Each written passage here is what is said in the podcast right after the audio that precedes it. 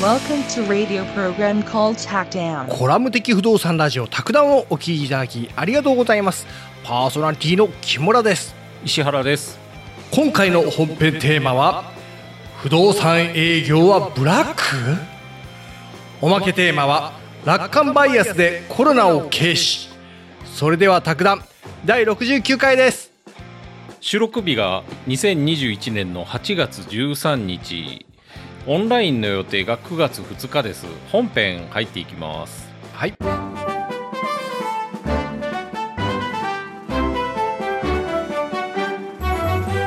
69回なんですけどはいえっ、とブラックなのかとあーなんかでも聞前木村さんが聞きたがってたと思うんですよきたがっう出たん、そういう、そういう面も知りたいよね、みたいな。ああくだりがあって。うん。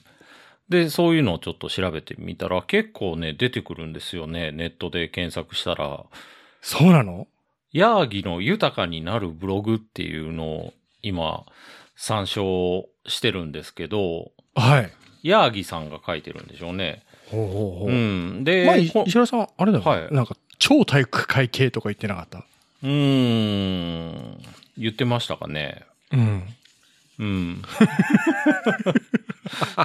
お互いに言ってたよね。言って、言ってたっけうん あのーあ、まあ、そういう記事があったような気がしますね。体育会系っていうね。うんうんうんネットでこの人も不動産の営業とか調べたら、はい。どの記事でもボロカスに言われてますよねと。そうなんで、実際まあなんかそんなの多いんですよね。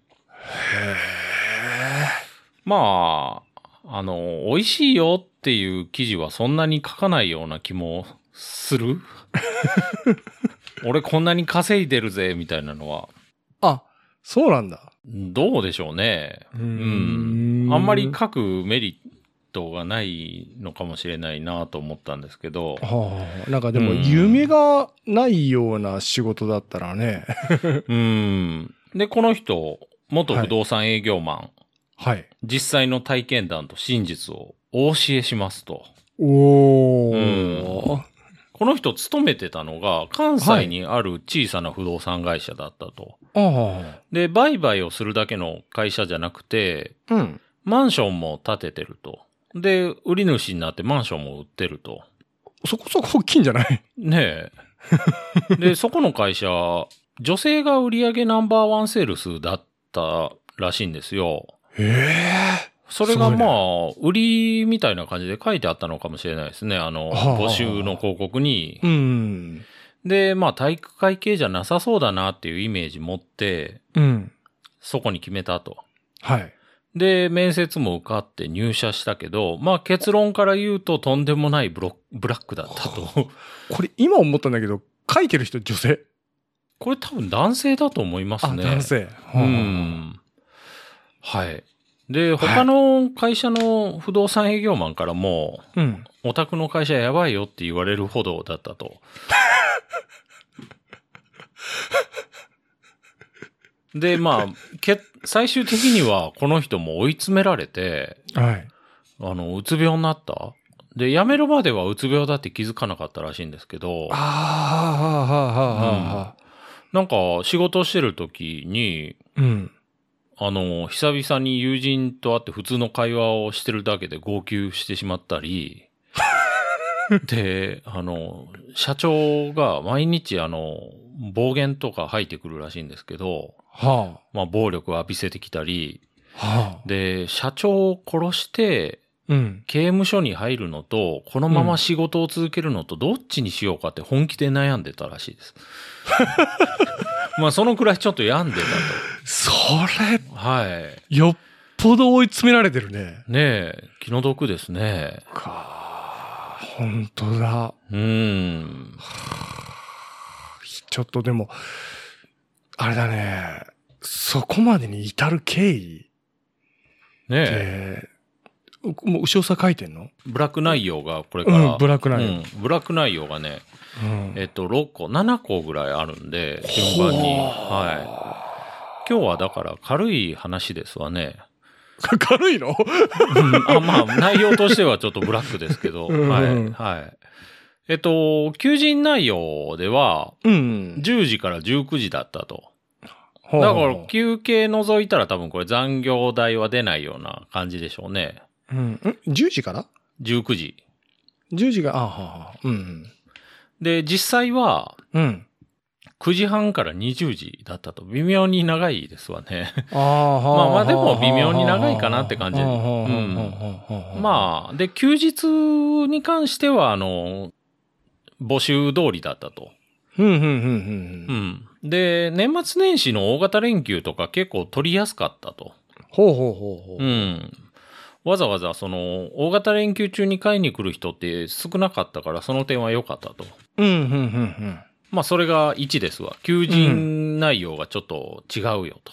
うん。はあ。で、2番がね、残業代と有給がないと、全く。えなので、ね、9時半から20時だと、うん。拘束時間で、えーっと、10時間30分ぐらいか。はうあ。ん。なので、休憩引いても残業が出るはずなんですけど、うん。まあ出なかったと。これ、あれ石原さん、営業職とか関係ないよね、残業関係ないですね。はあまあ、あのー最近、高度プロフェッショナル制度っていうのが出たんで、うんそれだと、でもそれは年収1000万超とかいう縛りがあるんで、へえ。で、他にも、し、あの、謎の方針があって、はい。営業活動以外の行為は、うん。業務時間外でやるっていう方針があったと。 はなので、資料作成とか書類作成とかも、業務時間外にやる必要があったと。これ、アウトだよね。うーん。で、有給に関しては、うんもう誰も口にすら出さないレベルだったと。え、そういう雰囲気じゃないんだ。でしょうね。有給もね、あれ、あの、法律で義務付けられてますから、は取れるはずなんですけあ。どは、あはあはあ。じゃあ、会社として本当は発生してるけど、は発生はしてるんだ、あれ、あの、取らないのは自由なんですよね。有給を。だからそっちに持っていかれてると。はあ、くあ怖いなあ3番。はい。朝礼で2日に1回、うん。あの、1分間スピーチをさせられると。でこれが地味に辛かったと。 あ、そういうの嫌な人もいるよね。あの、木村さ好んは好きですかきいや、好実きを言うそとう、ね、好きそう。うん。いや、好きじゃないんよ。ほう好きじゃないんだけど、はみんな家が合ってる時は、い。うん。もう自分がした方が早いなと思そうですよねう。。うん。み、みんなもじもじしますよね、ああいう時って。うん。だからそういった時はもう自分が、なんか、い嫌なことを反対になんか人にさせる方がちょっと嫌な感じがするね。優しいですね。いや、優しくはないよ。 なんか、なんか自分が嫌なだけだ。あの、で、内容とかダメだと、うん。怒られたと。 面白くねえと。あ、本当に。うん。それよなだってよん苦手な人いるよね。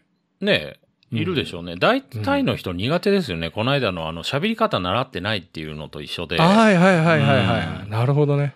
うん。4番がね、はいチラシのポスティング作業が辛い。おうどうしてあの、大きな会社だと、ポスティングって、うん専用、専門のね、あの、外注に頼むんですけど、ああ、なるほど、ね。小さな会社だと自分とこで配ると。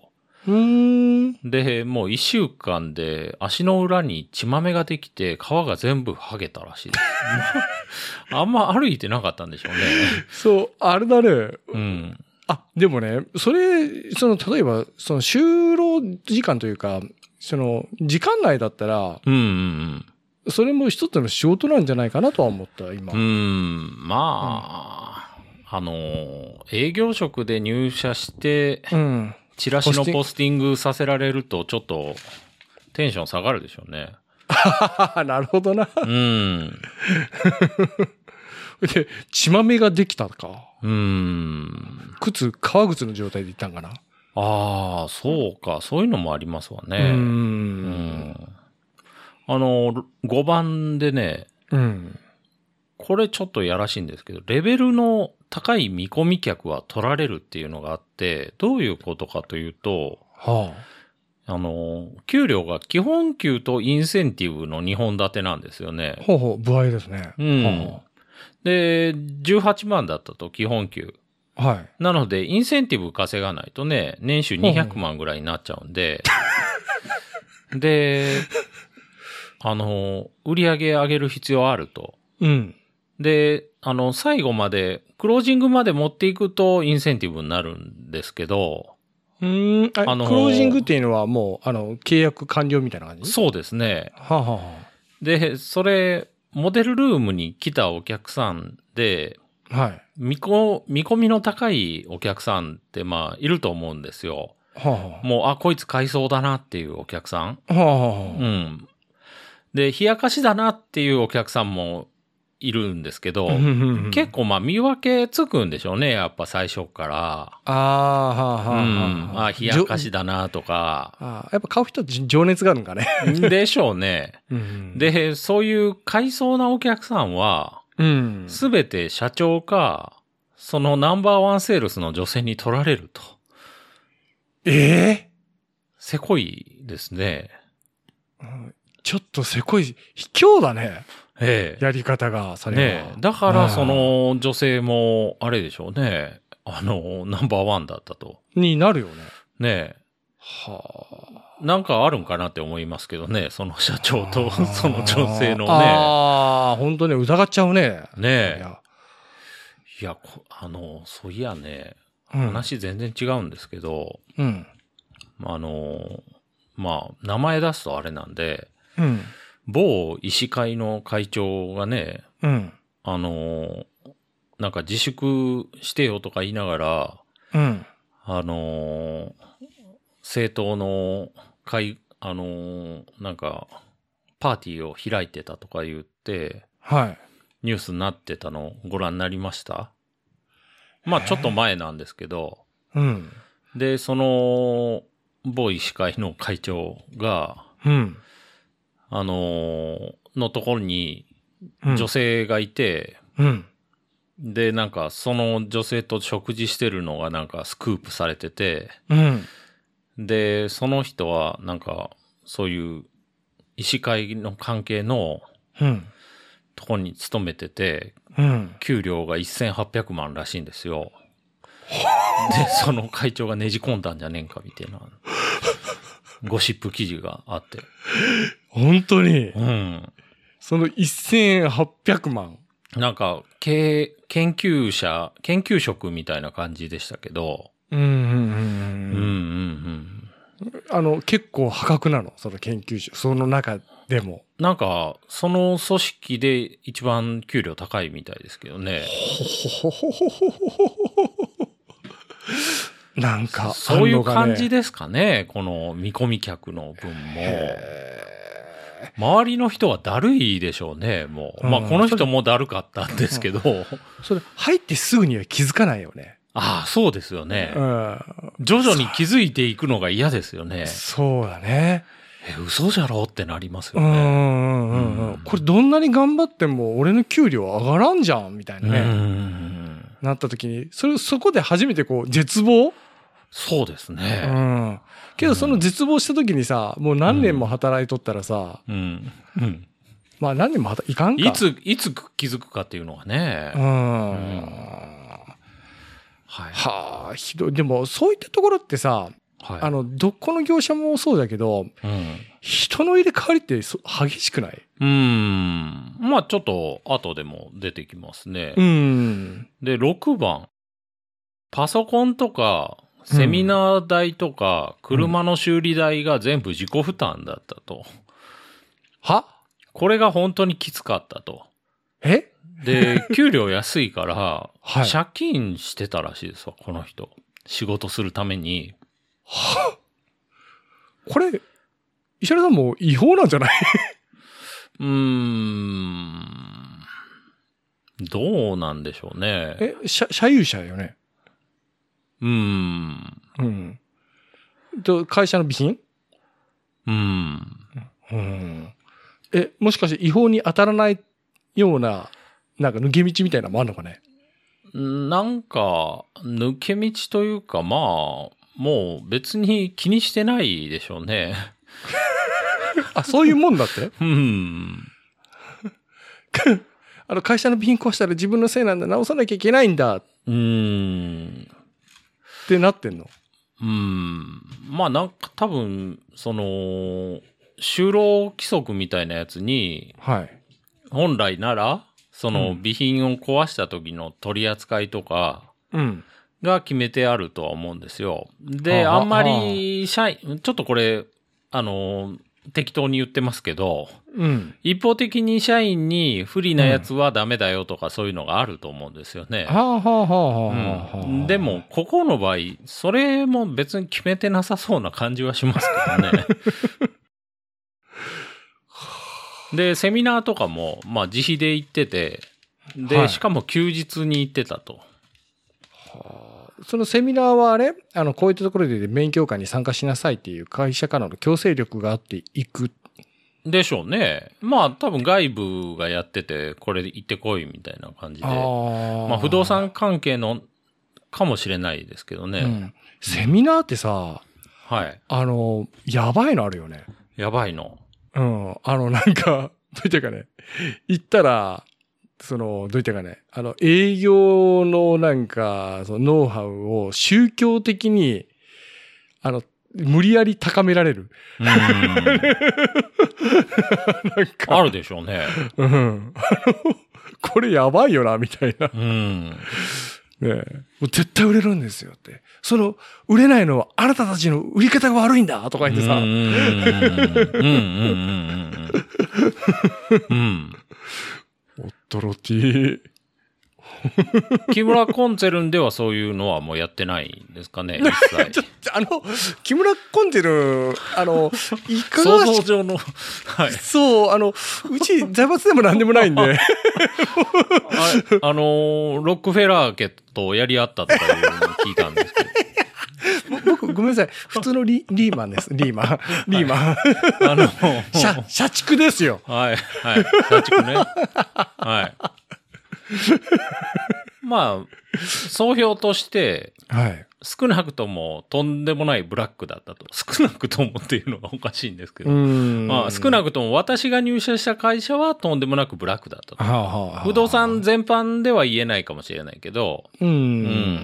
んで、両同期で入社人した人がいて、はい。ほ、他に二人一緒に入ったらしいんですはけあど、はあはあ一人が2週間で辞めて、うんもう一人が3ヶ月で辞めて、うん、で、このブログ書いてる人は1年ちょっと在籍してたと。はあはあはあはあはあ。で、この人が在籍してる間にも追加で2人入ってきたけど、その人らも人、い1ヶ月で辞めちゃったと。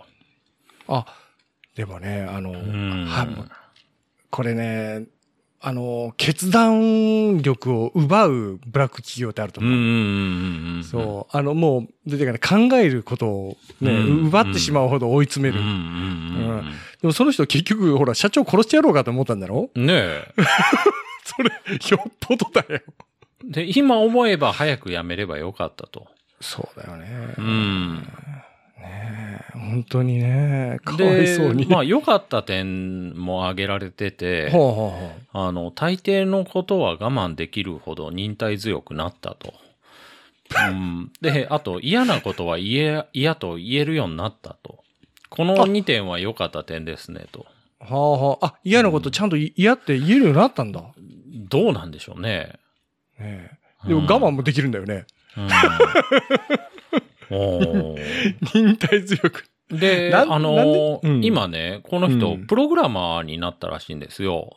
全然違うね。で、残業が月に100時間ぐらいあっても、うん。あの、天国だなって思うと、あ、はあはあ、結局あれだね。あの、今は多分残業代も出てるんでしょうね、ちゃんと。うんうん残業代も出るし、あの、うん人間的な尊厳を踏みにじられるような追い込まれ方はしてないんじゃないうんねえ。その前でスピーチしろで、なんだよそのスピーチ面白くねえんだよ って。うーん えで、まあ、二つ目の、その、嫌なことは嫌と言えるようになったっていうのは、えはい。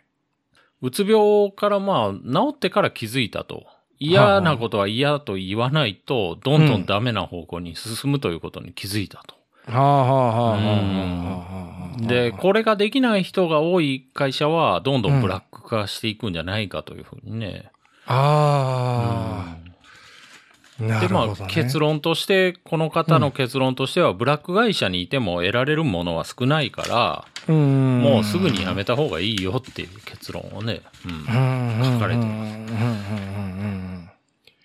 石田さん、例えばこの就職が今少ないうん。って言われてるが、うん。この時期にさ、もういろんなところに頭下げて、あの、履歴書たくさん書いて、うん。ねえ、で、受けてさ、それで、やっと受かったところにやっぱみんなしがみつきたい心理ってあるじゃん。んで、日本人ってさ、あの、うんすぐ辞めることがなんか悪いみたいなイメージもなんかあってさ、頑張っちゃうんだよね、なんか。うん。そう。で、が、ここでやらなきゃいけないんだって、自分でね、ね結局、そうやって足かせ追い込んで、この人、でも良かったのは、辞めれたから良かったよね。うん、まあそうですわね。うん。中にはほら、よく最悪なパターンあるじゃん。あの、うん死んじゃったりすうるんこともうね。ん。ねえ。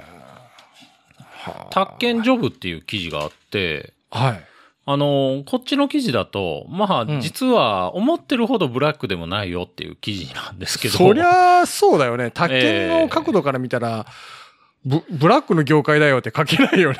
あの、離職率は平均よりは少ないと。平均っていうのあの、業種別でなんかデータ取ってるみたいなんですけど、はあ、は宿泊業とかに比べたら全然もう低いよと。あ、あホテル関係、うん、でしょうね。ああホテル関係も若いからね、大う体。んあの、イメージが悪いのは昔から業界内で問題視されてたと。はあ、はうあ、ん、うちの業界イメージ悪いよねって。うん、うん、うんうん。、で、採用難になったこともあるから、うん。業界として、あの、ホワイト化を進めてきたと。まあ、企業によってですけど、うん。で、その結果、離職率が改善改善して、社員が安心して働ける環境づくりに成功してるとこもあると。はあ、はあ、はあ、はあ、はあ、はあ、はあ、はあ。やっぱ宿泊業とか飲食とかは離職率高くて、うんうんうんうん全業。種平均がね、平成30年だと、うん。全業種平均で離職率が14.6%っていう数字出てきてるんですけど、はあ、はあ、は飲食とか26.9%なんですよ。あはあ。で、不動産は13.7だから、うん。全業種よりもちょっと低いと。全業種平均よりは。うんこれ、例えば100人就職した人が何年以内で離職するっていうパターンで。うん、どういう数字なのかね、ちょっとここに細かいのが出てないんですけどね。うん。例えばこれ10年で見たら、飲食もっと上がると思うよ。うん。はいはいはいはい はい。なるほどね。う。うんん。あねのーまあ、特に、で、ん不動産の中でもやばいのは、はい離職率高いのは、うん。マンションとか住宅販売と。さっきの人もそれですよね。はいはいはいはいはい。で、もう非常にノルマ厳しいと。だから3年以内に辞めてしまう人が多いと。はあ、なるほど。じゃあ、ずあの、今回のその不動産にしてもさ、その、マンション、住宅営業って絞ったら、もっと高くなる可能性があるってうこと。ーん。はあ、なるほど。じゃあ、で賃貸は違うんだね。えっとね、賃貸はね、うん。あの、売買ほどの厳しさないと。店舗に来たお客さん相手にするやつだから、ほうほうほうほう。だ反響営業の類に入ると。反響営業。お客さんがネットとか見て、ん。うん。で、これ、あの、見たいんですけどっていう感じで、お客さんの方が飛びついてきたような感じだから、はあはあはあ。うん結構ノノルマ厳しくないと。で、ノルマ厳しくない会社だと離職率も低いと。うああ、ああ、ああ、ああ、ああ、で、マンション販売だと、うん。マンションを開発して販売してるマンションデベロッパーは、はホワイト企業に該当すると。あ、デベロッパーは。うん。はあ、はあ、で、特に。にその総合デベロッパー、三井不動産とかありますようんね。そういうのはもう最高 と。いいんでしょうね。給与水準が高くて、土日休みで、うん。うん、安定した労働環境で働けると。はあ。新卒で入って3年以内の離職率が1%から5%だから、まあ、すごいですわね。ああ、まあ、入れない。。ね。 うん。あの、ブロブラックだと思われがちな理由っていうのがあって、うん。うん、あの、イメージがうん。厳しいノルマがあるんじゃないか。うん。で、外回り。がきついんじゃないか。はあ、はあ。あと、、テレ、テレアポ営業が辛いんじゃないかとかう、ん。パワハラ上司が恫喝してくるんじゃないかとか、うんうんうんうん。あ。と、質の悪い入居者の相手しなくちゃいけないんじゃないかとか、はあ、はあ。まあ結構ブラックなイメージがつきまといやすいとうんうんうんですね。イメージが悪すぎるっていうのがまず原因じゃないかっていうイメージね。うんうんうん。石田ん。さん、あの、ほら、もう、えーっと、なんかな、不動産会社って、そんな横移動ってそんなにあまりなさそうなイメージがあるんだけど、あの、転職であ、転勤か、転勤か。あ、転勤ね。うん転勤なさそうな感じしますよね。あ、ねえでも大きいとこはやっぱありますわね。あの、あある財閥系の。はあはあはあ三井不動産とか住友不動産販売とかあうんいうのだと、うん、転勤あると思いますうが。んもうこれがあ全の然、。街中にある、ほら、えーっと、あのエイブルとか、うんうんうんち賃貸系のやつ。あっこら辺はないでしょうね。あうんの、フランチャイズ系はね、うんあれってさ、はい。その、狭い空間じゃん。 すっはあ、ごはいあ。はあはあ、うん。ねえ、おいで、そこに一人すげえ、なんか、絵みたいなのが持ったらさ、うん。働く人相当しんどいよね。うん。木村さんみたいなね、 優しい人がいたらいいけど、いや、優しくは全然ないけど。あの、やっぱ石原くんみたいな、恫喝してくるのがいるとね、辛 い、 そんなことせんが。辛いでしょうね。いや、でも、うんねえ、あの、仮にすげえやつがおったら、あれほんま2、3人のとこは、もう、ギャンブルみたいなもんですよね。 そこに入って本当いくっていうのは、ね。にすげえしんどい。いと思うよ。まあまあ、すぐ辞めるっていうのをね。うん。もうそうだうね。んまあ、あの、宅建持ってたりしたら、あれだようね。ん。え辞めた後の再就職もしやすい。うん。どうなんでしょうね。うん、あの、例えばさ、はあの、2週間で辞めましたっていうのは、やっぱ印象は悪くなる心象的に。い。どご心象うはなんでしょうね。まあ、言言わんかったらええんかなって思いますけどね。あ あ、そこまで調べんって感じかな。そうそうそうそうそう。うん。はあ、でも、この人ね、大変だったね。で、あと、その、うんまあなんか、思われがちな、ブラックだと思われがちな原因の二つ目がね、さっきうん一つ目がイメージ悪すぎるっていうのがあああ、って、はい。 悪すぎる。うん二つ目がね、あの、休日が不安定なんじゃないかっていう。はいはいはいはいはい。やっぱう。そうみたいで、1月から3月とかうん。は忙しいとこも多いと、賃貸仲介の場合はあは。はあはうあ。んで、土日休みが少なくて、基本的に平日休みが多いよと。うんうんうんう。ん。まあ、ディー車のディーラーとかもそうでしょうね。うんうんうんうんうんただ、大手デベロッパーとかは土日休みと。うん。なる。大手はいいね。ねえ。 あと、管理会社も土日休みのとこ多いと。ほうほうほうほうほ賃貸管理。うほう。はあ、なるほうどーね。ん。全部下投げてんだ。どうなんでしょうね。まあ、管理会社とか、基本そうですわね。自分で修繕とかしないんでうんうね。んううんうん。ん。で大手デベロッパーもめんどくさいのは下に投げてんのかね。うん、どうなんでしょうね。ねうん。 あとはね、え。うん。 3番目、古い体質が色濃いって書いてあって、はあの、IT 化が遅れてる業界らしいですわ、不動産業界って。あ。あ、そうなのうん、まあ、ファックスバリバリですわね。へえ。うん。はあ、か紙が。紙ですね。はあ、はあ、はあ、はあ。でこれ、一部の会社がそうなんですけど、まうあ、んそういう古い慣習が依然として色濃く残ってると。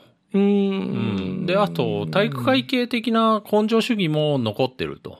はあ、はあ、はあ、はあ、はあ、はうんあはファ石ッ田クスね。う。あ、うんん。これ、やっぱ、なんか、原因というか、あれがあるの紙ベースでなるし。まあ、ファックス便利すぎっていうのが多分あると思う んですよ。その番号で遅れちゃうっていうのが、ああ、はあ、はあ、はあ、はあ。あれだからね、うん不思議なことをもうやってて、はあ。あのーファックス受信して、うん。紙出さずに、うん。 PDF で、PDF に表示できる機能とかあるんですよ、ファックスによっては。ええで僕んとこもそれ使ってますけど、ああ。で、PDF ファイルで溜まっていって、うん。あの、紙で出したいのだけ、まあ、印刷すりゃいいんですけど、え、それ、送ってきたやつ、パソコンで見れたりするってことそうそうそう、パソコンでね、全部、あの、外付けのハードディスクに溜めていってね、そんなんあんの知らなそかうった。そうそう、そう、そんなんあるんですよ。う。へえで。、あと、送るときも、うん。あの、パソコンで、まあ、あの、この書類を送るっていうのを作成して、うん。まあ、何でも作成して、その、印刷の画面で、うん。で、仮想プリンターみたいな感じでね、ファックスが出てきて、うん。それ選んだら、うん。ファックス番号を入れる画面に移って、はい。それ打ったら、そのままそのデータからファックスを送れるんですよ。だからお互いそれやってたら、はい。もうそれメールでええじゃんってなるんですけど、ああ。うん。送る方も紙じゃないし、っていうのもできると。そで、れ、すごいね。宛先として番号を使えるから、うん。あの、メールアドレスってね、うん。口頭でやり取りできないですよね、基本的に。はあはあはあはあはあ。あ、の、メールアドレスを一文字一文字言うのがもうだるいと。うん。うんたんまにとてつもなく長い人いるよね。そうそうそうそうそう。 で、電話番号だけでできるってすごい便利なんですよね。まああれ一回送るのに何十円かかかってるんですけうんうんうんうど。んで、しかもね、メールたまに、まああの、あれに、迷惑メールに振り分けられたりするから、はあはあはあはあ。あれでもなんかね、うん。多分、宅建協会とかのリスト見て、うんその営業ファックスみたいなのもめっちゃ来ますね。あ、そうなの一斉送信。うん、してるんだと思いますわ。だかはらそれがあるからこそ、その PDF で受信するっていうのが必要。あの、紙とかインクもったいないですよね、あれ、毎日。そうだようね。ん、プリントアウトしてたらね。あうーん。へえ。ファックスが、まあ、うん。まあ僕、なるべくメールアドレス聞くようにしてますけどね、相手のね。あ、そうなんだう。ん。 まあそれもね、あの、うんじゃあ一旦メールアドレス書いたやつファックスくださいとか言 って。基本フあれァックス大活躍なんですけど。石田さん、あの、おじいちゃん不動産みたいなとこないうん、ありますよ。おじいちゃん不動産なんか、ぶもう、電話とファックスなんじゃないで、なんかね、昔だと、うんファックスがないとこも結構あったみたいですよ。 その、そうなので、 結構それは大変だったみたいですけどね。へえ。じゃあ、ちょっと、後で持っていくわ、みたいな感じなんかね。か、郵便かでしょうあね。あうんーへえ。まあ、面白いね、そういう業界。はねい、4番、給料が不安定と。 そのはあは固あ定給プラスインセンティブっていうので、はあはあやっぱちょっと不安定と。うんうんうんで、これも、ああの、そういう給与体系見直してる会社も増えてきてると。ああはあはあうん、ボーナスで評価しようとかね。うんうんうんううんんあと5番としてね、クレームが多いっていうのがあって、あ、きついだろうね、これ。ううんん。まあ、不動産業ってやっぱクレーム産業っていう感じがあると。はあ、はあ、で、賃貸にしても売買にしても、うん。あの、商品って結構安くないから、うん。うん。で、まあお客さんともやり取りする中でクレームも多くなってきてしまうと。はあ、はあ、はあ、うはん。まああるでしょうね。あ。まあね。しかもあの、口頭での説明が主の仕事だがう、ん。さ1対1って多そうだね、なんか。うん。まあ一応契約書の内容で行くんですけどは、あ、はあ、はあ、はうあ。ん。それでまかないきれないところってやっぱあると思うんですよ。うーん。例え、ば、アパート入ってて、うん。あん、あの、地デジの移りが悪くなったとか言ったら、入居者としては、 ね、大家さんに直してほしいし、大家としては、え、それって、その電波が悪くなっただけじゃないの とか、そういうのあると思うんですよね。原因が どこにあるかだよそうそうそううねん。まあ、そういういうのだとね、電気屋に見てもらって原因をあれすればいいんですけど、うん。うん。あのーうん賃貸管理の場合だと入居者のクレーム対応でトイレが詰まったとか、上上の階から水漏れがしてるとか、はあはあ、あのー休みの日とかでも結構クレーム対応はいるよと。あうーん。この住民間の争いに巻き込まれることもあるってことああるでしょうね。あー、しんどいうわ。ん、そで、りゃ家賃が安いところほどそういうのが多いというね。ああ、あの、うん前言ってたあれかな、その入ってくる人の質。。そうですねはあ、はい。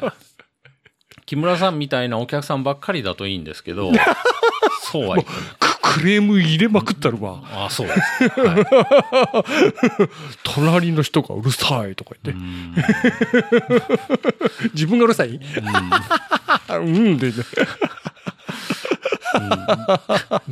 入居者全員木村だったみたいな感じ。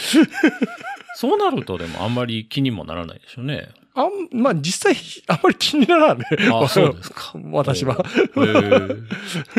そう気にならないけどね。ううんん木村以外の人が気になる。気になるだろうね。うんあいつうるせえな、みたいな。あのーまあまとめとしては、うん。ブラックというわけでもないよと。あで、どんな会社に勤めるかでやっぱ大きく違うと。まあ、当然ですわね。あ。まあ確かにね。うん。うん。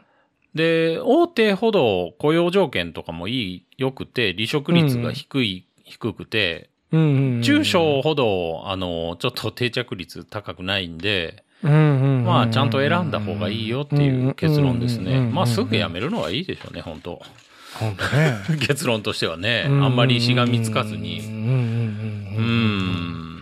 本当だから、あの、例えば2週、あれ、でも、よく言ってたよね、なんか、これもう古いよね、あの、3ヶ月、半年、1年、3年とか言って、うん。我慢しなさい、みいな。たいな。 3日、3ヶ月、3年とか、そんな感じでしたかね。うん、なんか、だからそれまでは辛抱しなさいよとか、なんかいろいろあったよね。もう今当てはまらんじゃろうな、こんうな。ん。そうあの時はもう我慢しなさいよって。嫌なことがあるのが当たり前なんだからってう ね。ん。ねまあそういう話でした。うん。はい。はいあんまり別にね、うん。 まあ、あの、うんす 業界を進めてるのか、やめとけって言ってるのか、よくわからないような話だったんですけど。あ、でも大事だと思うよ。あの、うん。今、例えばさ、あの、違う仕事をしてて、ちょょっと宅建のね、資格を取って、この業界に踏み、足を踏み入れようとしてっる人ってさ、うんうんふやっぱ、新しいことへのチャレンジって不満、うんふ不安もない多うん少なりともですよね。ね。う。うんん。うんそうその時に石原さんがさ、うん。まあ、極力大きいとことか見極めとか、あと、もう嫌なことがあったらすぐやめてもいいんですよって。うんそこですね、ポイントうは。ん。ねえすぐやめると。そう。そう いや、でもこれ大事だようんね。うんうん自分を追い込んまで、 追い込んでまでね。です。というわけで、これが本編でした。はい。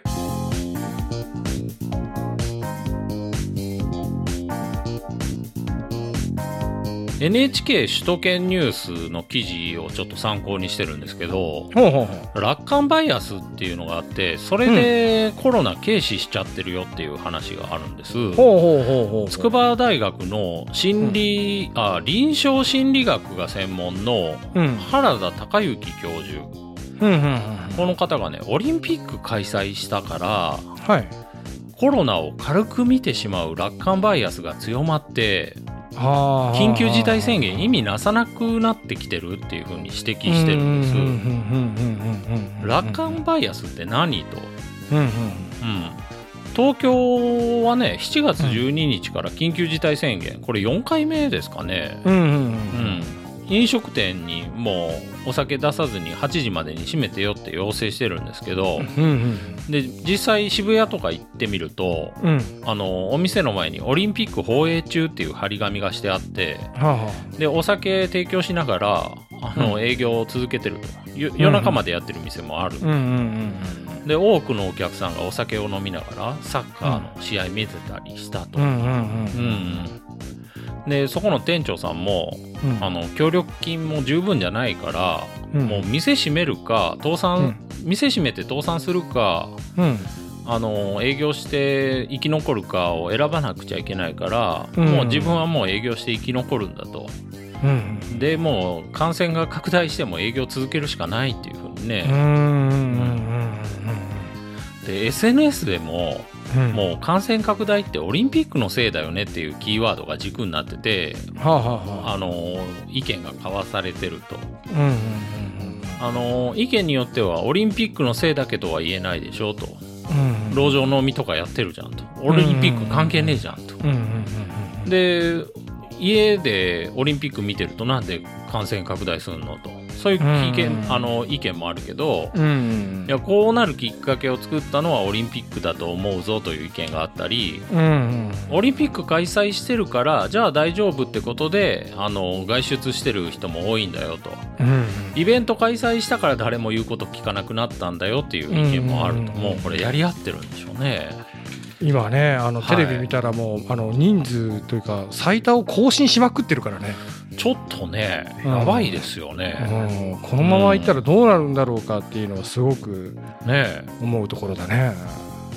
でこれまあ直接の原因じゃないけどこの業、うん教授がおっしゃるにはうんオリンピックが開催されるよっていうお祭りムードがうん醸成されてうんで一方では非常事態あ緊急事態宣言っていうあのの出してるんですけどうん、はあはあこの2つって非常に矛盾するとメッセージとしては。ああああああああああで人の心理としてはうんとっつきやすい方を聞いちゃうと、なるほ自ど、ね、分が聞きたい方を取り入れちゃうと。ああだから自分にとって都合のいいいい方そうなるほどなあで聞きたくないのはスルーしちゃうとあでもこれは非常にに自然な心理だようとんうんうんでコロナ大したことがないっていうふうに見てしまう楽観バイアスが強まるとはあはあはあはあはあまあそうだろうなって思いますうんね、うんうんうんうんでさらに緊急事態宣言も何回もやってるから、うんもうみんな慣れちゃってるっていう現象も起きてるとうんうんうんあれだねあの地震の時の地震でなんか携帯がすっげえなるじゃん、ああれしまいには切っちゃいますようねん、あんなんしょっちゅうなってたなってて何も起こらなかったら確かに、うんうん、そうなってしまうねで今までの緊急事態宣言、一定の効果あったけど、うん、もう今回2週間経っても一向に改善してないと、うん、まあ、今それより経っててさらに増えてますもんねうんでこういうのを心理学だと循化っていうらしいですわほうほうほもうあのー何度も繰り返してると慣れちゃううはあ順応の順だと順応の順ですね順番の順っていうんですかうんね新たな日常になってしまって特別でも何でもなくなってしまうはあはあはあはあはともうどうしたらいいのとあうんやっぱね新しいぞっていうインパクトのある対策やるとかはあはあはあはああともう休業にちゃんとインセンティブを与えたりうんうんうんまあしょうがなければもう物理的に制限する行動はあはをあはあはあ白さんさはい。いつも思うんだけどあの、そのさっき言った行動にいこのインセンティブうん。やつってさあれってどこまでいけるんだろうねうん。そうあのそのやっぱ財源ってすっげえ限りあうるから、ねん。えうん。そうどこまでいけるんかなっていうのはいつも思ううんね えまあそこら辺測りにかける必要があるんでしょうね結うん局その予防接種もやってるし、うんうん、そのコストと効果でどれがいいか、うんうんうんでいよいよダメならねもうその業種を禁止するしかない かもしれないですよねそうでもあれだよねこういう結局形態はダメみたいな、その業態業界が破綻するよねうん完全に、いやそうですよで結構大きいと思うんですけどね、うん飲食業界ってそう飲食業界破綻したら生活一変するよ、うんまあそういう行動とか心理をうんちゃんと加味した対策がより重要になってくるうと、んうんうんこれでもこの間もねうんうんうんうんちょっと話の内容変わるんですけどほうほあのーまあ名前は出さないんですけどうはい某福井県知事がねあのーめっちゃ特定できるんですけどはドキッとしてますかねあのー某福井県知事がい会見でうん今週末最大限の注意をっていうふうにうん7月30日に会見したとうんほうほうでも外出考えてる人もうんあの日程変更してよと慎重に判断してよっていうふうにうんうんうんうん会見してうんうんで翌日その奥さんとレストラン行ってうんあの今夜はミシュランのお店でお誕生日会ですっていうふうにうんやってたのがバレた と。いやレストラン行ってんじゃんって。でまあなんでバレたかっていうとうん自分がツイッターで上げてたと。あのお花畑に住んでる人だねでなんかまあ陳謝したらしいですけど、はい、はまあこれはもういいですわ。いもうあれだね、はいあのそのテレビでその知事とかが発信してる言葉もうん形骸化してるような感じだねなんかまあそうなんだ最近それでもうね五輪公文っていうのが出てて、ほうほうんあのー丸川さんがねうはいこの間あのバッハさんが銀ブラしてたのあったじゃないです か。あああああバッハさあん銀ブラいい言葉ですねうん 銀ブラ。銀ブラでしたいなあのーなんであれってなんかオリンピック関係者ってバブルの中から出ちゃダメみたいなのあって、なんで銀ブラしてんのっていうふうに聞かれてはあはあはあでいやあれは不要不急かどうかっていうのはうん本人が判断すべきだっていうふうにその大臣が言ったんですよね五輪大臣がえーそれだったらもう何でもありになるよみんなそう国民にはね不要不急の外出控えろって言ってるんですけど、うんまあバッハさんって五輪貴族って言われてるじゃないですかあ五輪貴族いいのかよと。ああはあはあはあうん銀ブラって不要不急だろうっていうふうにねはあはあもう国民怒ってると今広島のやつも問題になってるよねなんか広島は何でしたっけあのほら原爆のあそうなんですね、うんあれもなんで行ったのってそうあと、うん結局警備の費用がなんか379万かかったとか言って、あれなんかまあバッハさんあのノーベル平和賞が欲しいとかっていう話ですけどねなんか大体レールがあるみたいですよやっぱあの業界もあそうなんだうんあのーオリンピック IOC の会長やった後これやってみたいなはあなんか国連の何かに行くとかだったかな忘れたんですけど、うん、大体やっぱあるポストがあるんでしょうね次のうはんでそれ行くまでにちょっと箔付けとかないといけないとかあるんでしょうねはあじゃあそのレールの中にあれそれでああいったところの訪問が入ってんだ、うんでしょうねはちょっとやったことないんで僕も分かんないんですけどあねでその結局警備の費用の負担を広島市と広島県がして、へえそうで県民とかは怒ってるわけよ ね、来なムくカてついいくのでにしょうね、うん、そうでしょうねへえでもうあのーまあ、オリンピック終わって、 うん。で、大臣とか、西村さんとかね、うんあの、もう、規制もするなと。はあ、はうん、お盆もおとなしくしとけと。あうんで、田村大臣も、うんあの、できる限りもう控えろというふうに言ってるとうん。うんでもちょっともう国民も怒ってて、うんそうだねう。ん、あの、お盆にはね、家族会いたいとか、うんうん、でここであの五輪公文っていうのがもう拡散されてるほうほうほとでそれがねどういうのかっていうと、う。うん。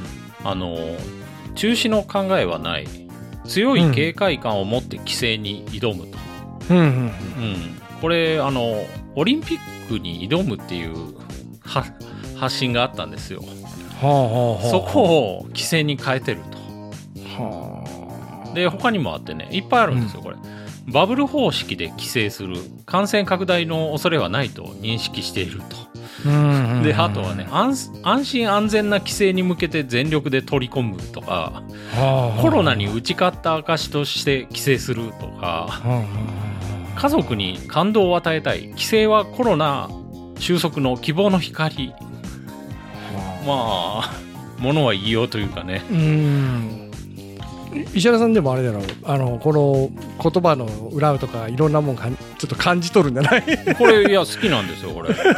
規制が感染拡大につながったというエビデンスはない、中止の選択肢はない、規制することで緊急事態宣言下でも規制できるということを世界に示した、もう世界に示してますから、あとはね、実家を訪問するという認識、規制するという認識ではないと。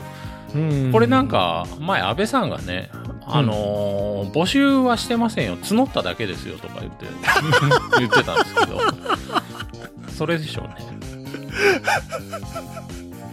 もう政 治家がお、それそれ面白いなええ東京オリンピック強行開催のために詭弁をまあ言ってたのがももう不信感強めてうん緊急事態宣言の効果をかつてなく弱めたと。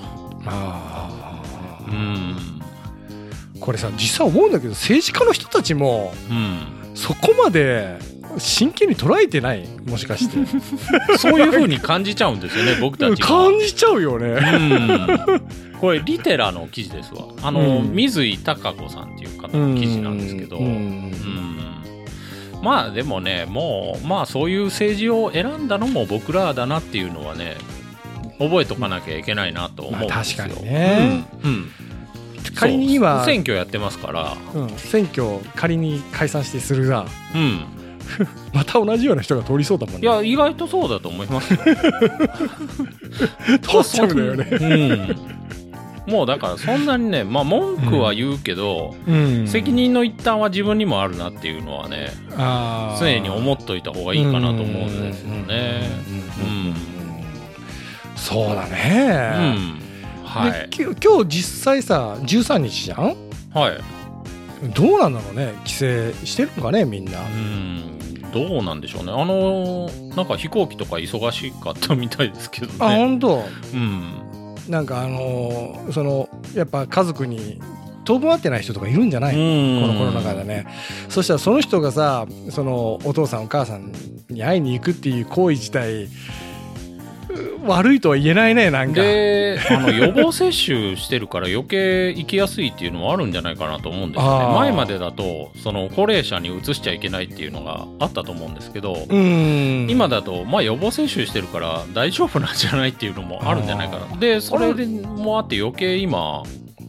じゃんじゃんなってるのかなと思って、ね、ああなるほどね予防接種してない若い人たちが結構なってるもんね今、ううんんうん確かになはい そういう話題でしたすごい時事ネタだねはいねえ